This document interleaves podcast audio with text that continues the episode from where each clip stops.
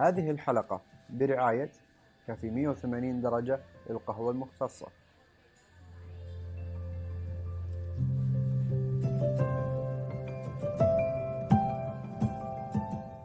حياكم الله مستمعينا في سادس حلقة من بودكاست بريق إعلامي.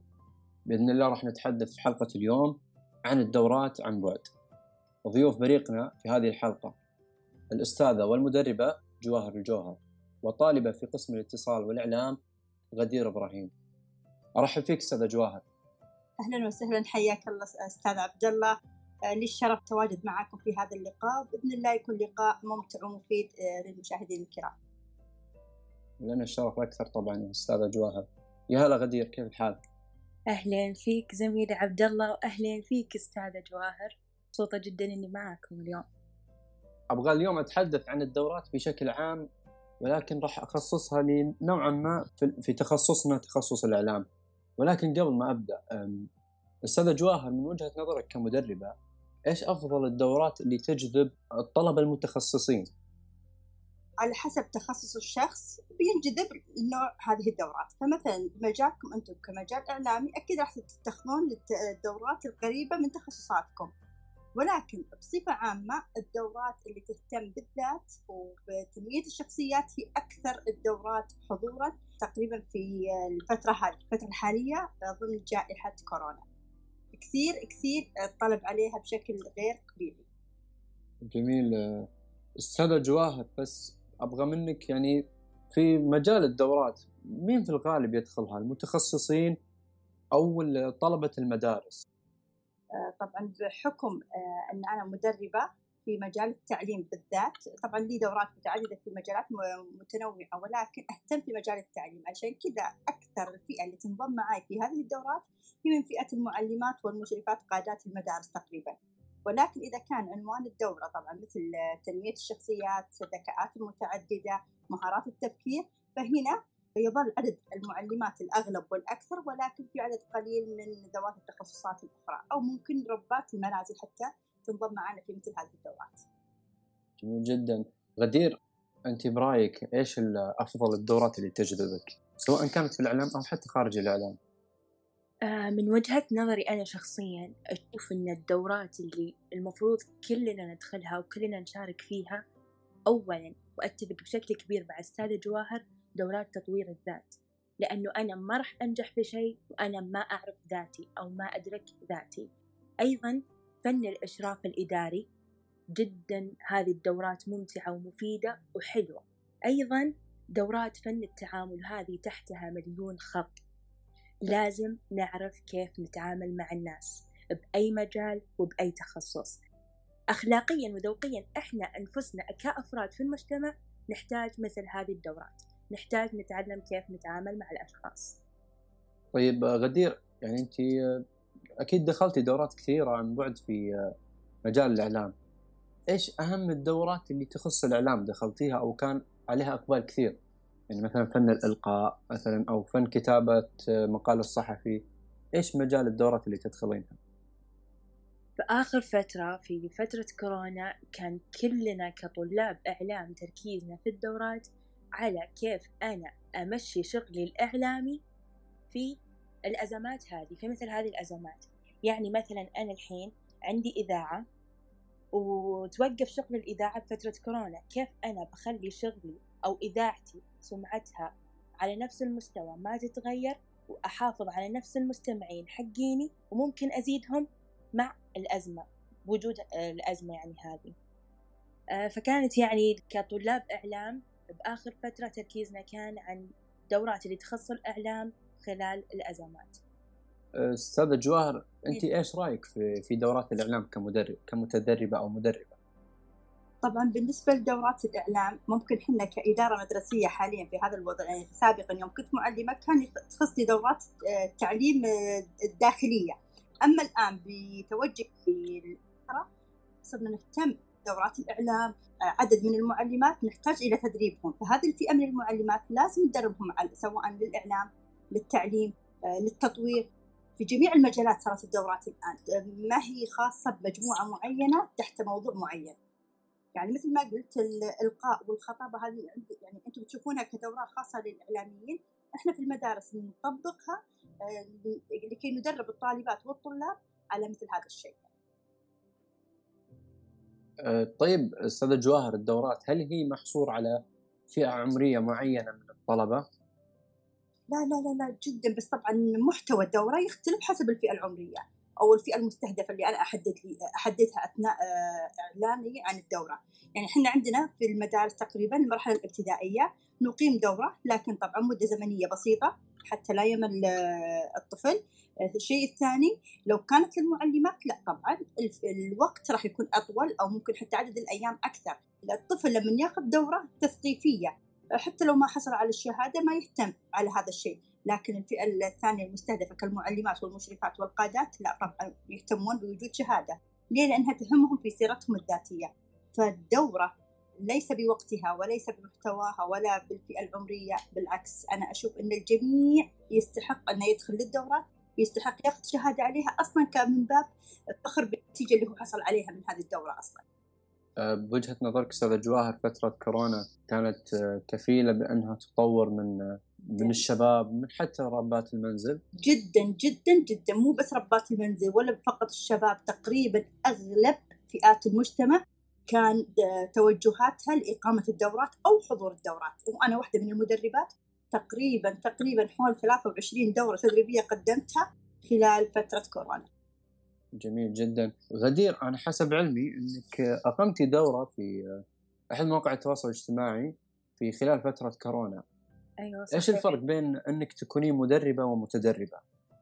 الفرق آه لما أدخل دورة أنا كمتدربة راح أستفيد من معلومات راح أستفيد من الشهادة كتطوير سيرتي الذاتية أما لما أكون مدربة وهذا يعني الموضوع المحبب جدا لقلبي لما أنا أكون واقفة وقاعدة أتكلم قدام جمهور هذا الجمهور قاعد يتعلم مني قاعد يستفيد مني وأنا بعد قاعدة أستفيد منه. يعني ما أوصف لك شقد هذا الشعور جدا حلو جدا ممتع وأتمنى أنه كل شخص عنده هذه الموهبة ما يخاف منها ويجربها.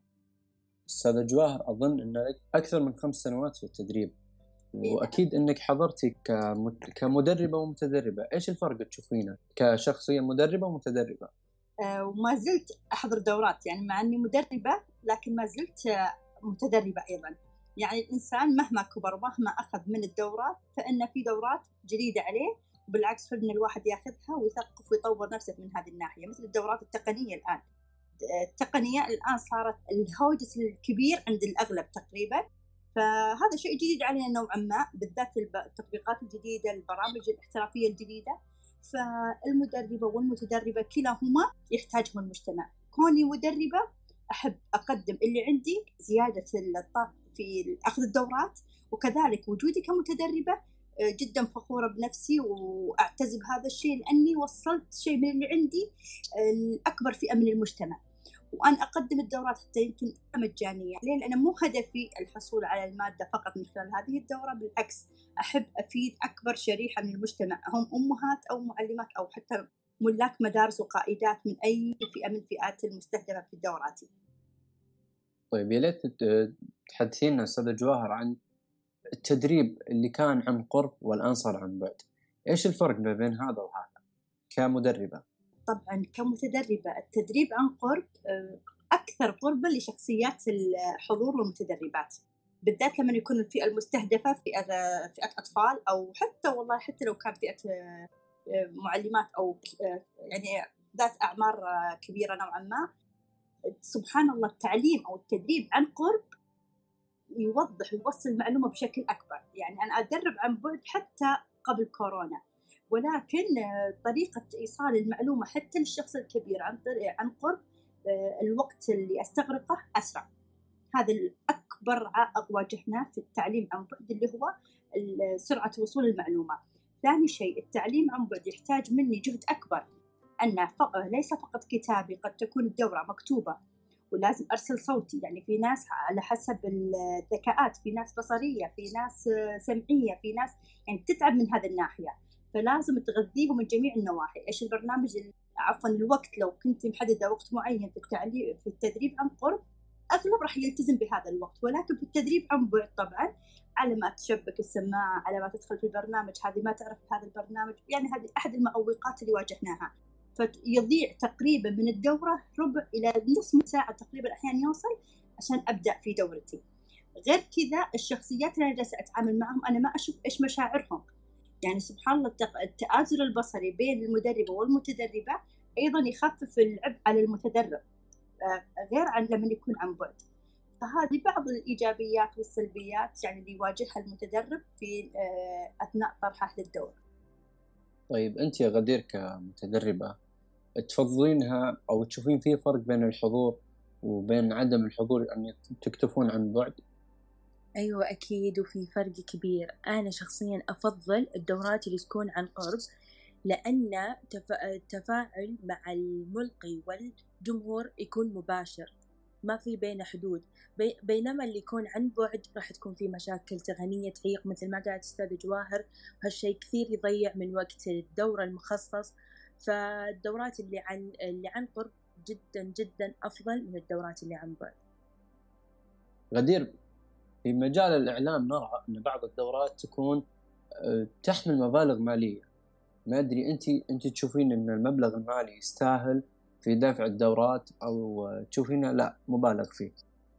صراحة في بعضها يكون يستاهل فعلا على حسب الشخص اللي قدامي هو سيرته الذاتية شنو؟ هو تحصيله العلمي شنو؟ خبرته شنو؟ وفي بعضها يكون مبالغ فيها جدا. يعني يجيب لي شخص تو داخل المجال تو متوظف أول دورة يقدمها ويحط لي عليها مبلغ ضخم فهذا يكون مبالغ فيه طيب أنت يا أستاذة جواهر كمدربة أنت تشوفين المبالغ المالية آه، يعني رافعين فيها ولا تشوفينها مناسبة وفي متناول الجميع؟ بالنسبة للمبالغ طبعا بحكم إني مدرب معتمد يعني دولي ومحلي للأسف في بعض المراكز التدريبية لما نجي نطلب منهم الشهادات يرفعون قيمة الشهادة إلى فوق ال 200 ريال. فلما تكون قيمة الشهادة بحد ذاتها 200 ريال والمدرب يضيف على قيمة الشهادة له مبلغ بسيط. حتى بتشوف الأعداد اللي تدخل عندك في الدورة أعداد يعني مهولة ما شاء الله. أكثر من سبع جروبات في الواتساب تقريبا تدخل في دورة واحدة. فهذا دليل نجاح أو مناسبة القيمة للفئات المجتمع. أما إذا أنا بحط مبلغ وغدره على دورة قد تكون مستهلكة في السوق المحلي أو قد تكون مثل ما قالت آه، أختي غدير المدرب تو ذو خبرة بسيطة ويقدم دورة ذات مبلغ من اللي راح يدخل فيها. فلازم نخاف الله سبحانه وتعالى من الناحية اليوم آه، أرى أن بعض الدورات أو في خلال فترة كورونا كانت في بعض الدورات البعيدة عن الإعلام كانوا يستغلون آه، شعار وزارة التعليم. هل هذا يسبب من مصداقية بعض الدورات اللي تتسم في وزارة التعليم؟ إي نعم صحيح يعني أنا واجهت يعني كثير من اللي يجون يطلبون مني آه، الانضمام في الدورات يسألوني هل هي معتمدة؟ هل هي موثقة؟ فلازم يكون في شه... لازم أنا يكون عندي رد واضح وكافي وشافي للمتدرب آه، ماخذ العلم الصحيح من المعهد المناسب يعني عدة معاهد تج... جربناها وانضمينا معاها لازم تاخذ رمز اعتماد أو رقم اعتماد. وليس بشرط وجود شعار التعليم يعني إن هذه الدورة معتمدة. لابد ينتبهون من رقم الاعتماد وختم المعهد. هذا أهم شيئين يكونوا موجودين في الشهادة عشان أنا أضمن زبايني في آه، أعطائي للدورات. هذا أكثر أكثر موضوع ترى يعيقني ويرهق المتدربات أيضا مساكين. يعني حرام فعلا كثير استغلوا هذه النقطة. طبعا لكن ما راح ما في مفر إن أكيد إن هذا الموضوع حساس جدا وزارة التعليم يعني آه، محددة معاهد معينة أو مسميات خاصة لإصدار الشهادات هذا من ناحية التعليم. لكن في مجالات أخرى ممكن آه، شهادات لها نوع آخر أو مسار أو مسلك آخر.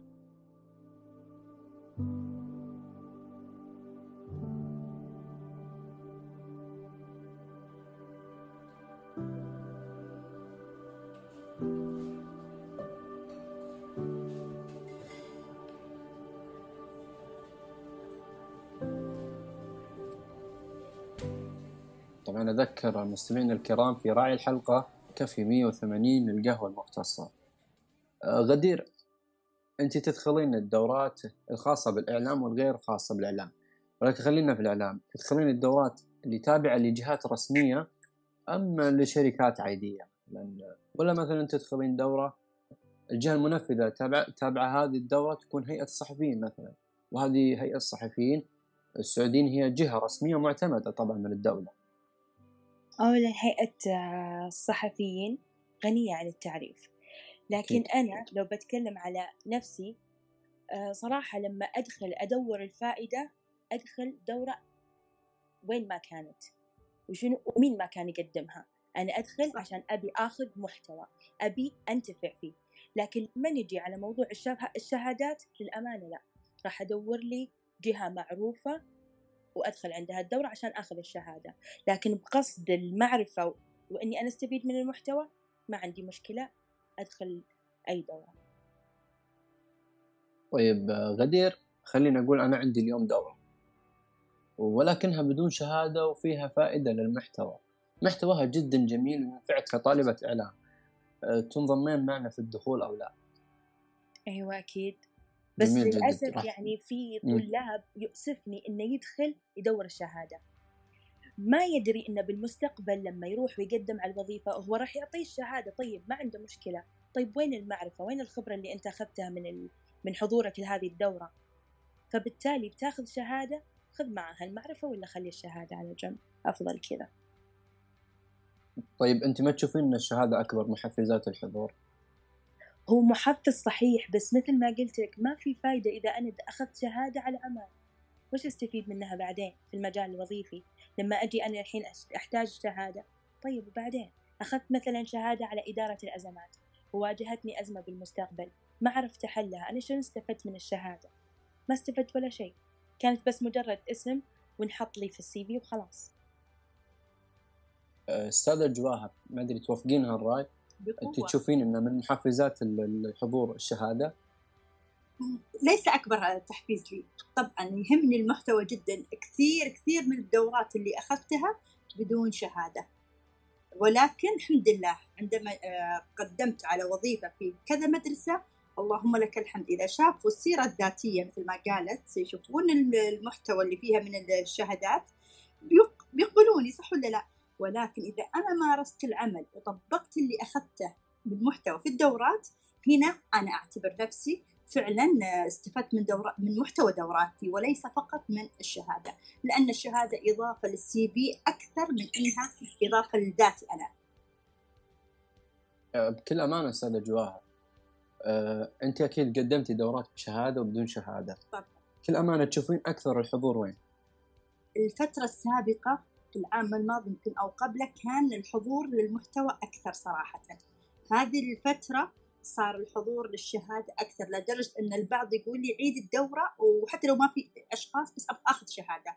طبعا لأن إحنا في التعليم تهمنا الشهادة طبعا القطاع الحكومي أكثر إحنا القطاع الخاص ممكن أقل لكن القطاع الحكومي تفيدهم كثير علشان كذا يهتمون بالشهادة. لكن والله يعني من واقع خبرة مداخلاتهم تضيف لي الشيء الكثير وهم يستفيدون أيضا. يعني ما في دورة أستفيد من شهادتها فقط إلا في النادر. أنا أتكلم عن مجال التعليم طبعا. المحتوى يهمنا كثير لأن نطبقها في الحصص الدراسية وأيضا على مستوى المدرسة ككل.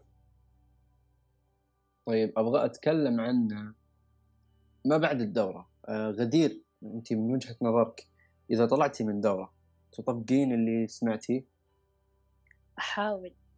هو بالمحاولة يجي كل شيء. في بعض الأشياء من الدورة ألاقيها موجودة فيني بس أحتاج إني أطورها. في بعض الأشياء أحتاجها لكن ما هي فيني فحاول إني أنا أكتسبها. طيب أنت غدير أنت بعمر أنت بعمر توك صغيرة. طيب كيف دخلتي مجال التدريب؟ أوه عاد هذه قصة جات فجأة. صراحة دخلت فجأة ما كنت مخططة ولا كنت مرتبة. بمدرستي بالثانوي كانوا عادي البنات اللي عندهم مثلا معرفة بالمكياج معرفة بالتصوير عادي تجمع لها البنات بحصص النشاط اللي نسميهم حصص النشاط وتسوي لهم دورات عادي. بيوم كنت واقفة مع صديقتي وقلت لها أنا بسوي دورة. طيب شنو الدورة؟ ما أدري بس أبي أسوي دورة أنا بس أبي أجمع بنات وأتكلم قدامهم. هذا اللي يهمني. رحت لمرشدتي الطلابية اللي هي كانت مسؤولة عن ذا الشأن. قلت لها أنا بقدم دورة وبما أني أحب مجال تطوير الذات أنا راح أقدم دورة في تطوير الذات. قالت لي okay خلاص جهزي المحتوى وجهزي أمورك وخبريني. والله قعدت على المحتوى وجهزته وجهزت العرض وخلصت أموري ورحت لها. قلت لها أنا أسوي الدورة الأسبوع الفلاني اليوم الفلاني مدة ثلاثة أيام. وانتشر الإعلان والحمد لله انضموا معاي خمسة وأربعين طالبة ومعلمة. يعني كان يعني معلمات وطالبات موجودين. ومن هنا ابتديت وزاد حبي لهذا المجال. وكل ما لقيت ردة فعل حلوة كل ما تمسكت في هذا المجال أكثر وأكثر. أستاذة جواهر إيش رأيك؟ لازم أن تكون المدربة آه، متعلمة وخريجة آه، من جامعة فلان وإلى آخره؟ ولا عادي تكون مثل قدير؟ لا لا طبعا جدا عادي. بالعكس آه، مواجهة الجمهور أصلا مو شيء سهل. هذا أولا. فكونها إنها حبت إنها تقابل الجمهور وتلقي حتى لو كان محتوى بيوم واحد أو حصه واحدة فهذا بحد ذاته نجاح طبعا. آه، لا ليس للعمر ولا للشكل ولا للخبرة ولا للجامعة ولا للتخرج ولا للشهادة ولا لأي شيء جانب آه، يعني أستخدمه أو آخذه عشان أقدم دورتي. لا والله بالعكس. هذا شيء موهبة أنا أعتبرها. آه، ممكن أول دورة يكون فيها شوية ربكة وكذا لكن إذا استمرت وقدمت الأكثر والأكثر بالعكس وطلع اسمها يعني ما شاء الله صعد من بين المتدربات فهذا نجاح كبير بالذات إنها في عمر ما شاء الله تبارك الرحمن صغير. أنا أشوفها يعني رمز نجاح والله. يعطيك العافية أستاذة آه، جواهر يعطيك العافية غدير. كلمتك الأخيرة أستاذة جواهر. أول شيء أشكر الله سبحانه وتعالى على هذا التوافق اللي جمعني مع تخصص ما جاء في بالي نهائيا اني ممكن أقدم له جزء من الكلام اللي عندي. ثاني شيء أشكرك طبعا لاستضافتك بهذا البرنامج وأتمنى أتمنى آه، أن يكون عدد المدربه المتدربات يفوق هذه الأعداد اللي إحنا نشوفها في هذه الفترة حتى انت يا أستاذة غدير أو انت يا أستاذ عبد الله يعني توسعون مجالكم بالتقديم في معاهد متعددة لأن أكيد تحملون شيء بسيط من الإعلام حتى لو ما كان شيء بسيط على الأقل تقدمون محتوى عندكم الأكبر عدد من من شرايح المجتمع. وأنا بالعكس بعد كل دورة أحمد الله سبحانه وتعالى وأشكره على النفع اللي قدمته للناس سواء نفع المحتوى بذاته أو حتى الجانب المادي اللي عزز فيني هذا الشعور. واللهم لك الحمد دولتنا الحمد لله وفرت لنا جهات معتمدة نعتمد عليها بعد الله في مثل هذه المناسبات اللي تكون عندنا في المحاضرات أو الدورات أو الأنشطة طبعا. على مستوى المدارس أنا أتكلم وحتى في المستوى الخارجي حتى الآن الحمد لله وصل اسمي كمدربة. آه، على مستوى المملكة العربية السعودية بأكملها في جميع مناطق المملكة قدمت دورات عن بعد طبعا. شاكر حضورك أستاذة جواهر رغم ارتباطاتك في بعض الدورات وبعض ارتباطاتك العملية. يعطيك العافية. الشكر موصول. غدير كلمتك الأخيرة. اولا أشكرك يا عبد الله وأشكر كل زملائي القائمين على هذا العمل الرائع والأكثر من رائع. كلمتي الأخيرة لجميع الطلاب إن كانوا من قسمي أو من أقسام ثانية إن كانت عندك موهبة نميها وحاول تظهرها للناس. لا تخفيها أبدا لا تخفيها. لا تخلي الخوف عائق لأنك أنت أكبر من الخوف. شكرا لكم.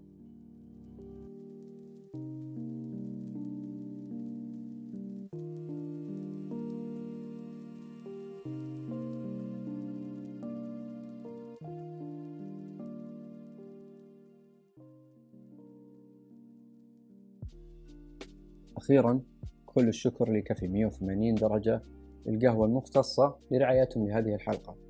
والشكر موصول لكم مستمعين على حسن استماعكم. إن حضارة الإنسان وتاريخه ومستقبله رهان كلمة صدق وصحيفة صدق وشعار صدق. وبالحق نعيش وليس بالخبزه وحده أبدا. كنت معكم أنا عبد الله الشعيب ومن الكنترول الرائعة عهد سعد. ومن المكساج المبدعة مزن الدوسري. تسمعونا في الحلقة الجاية. دمتم بود.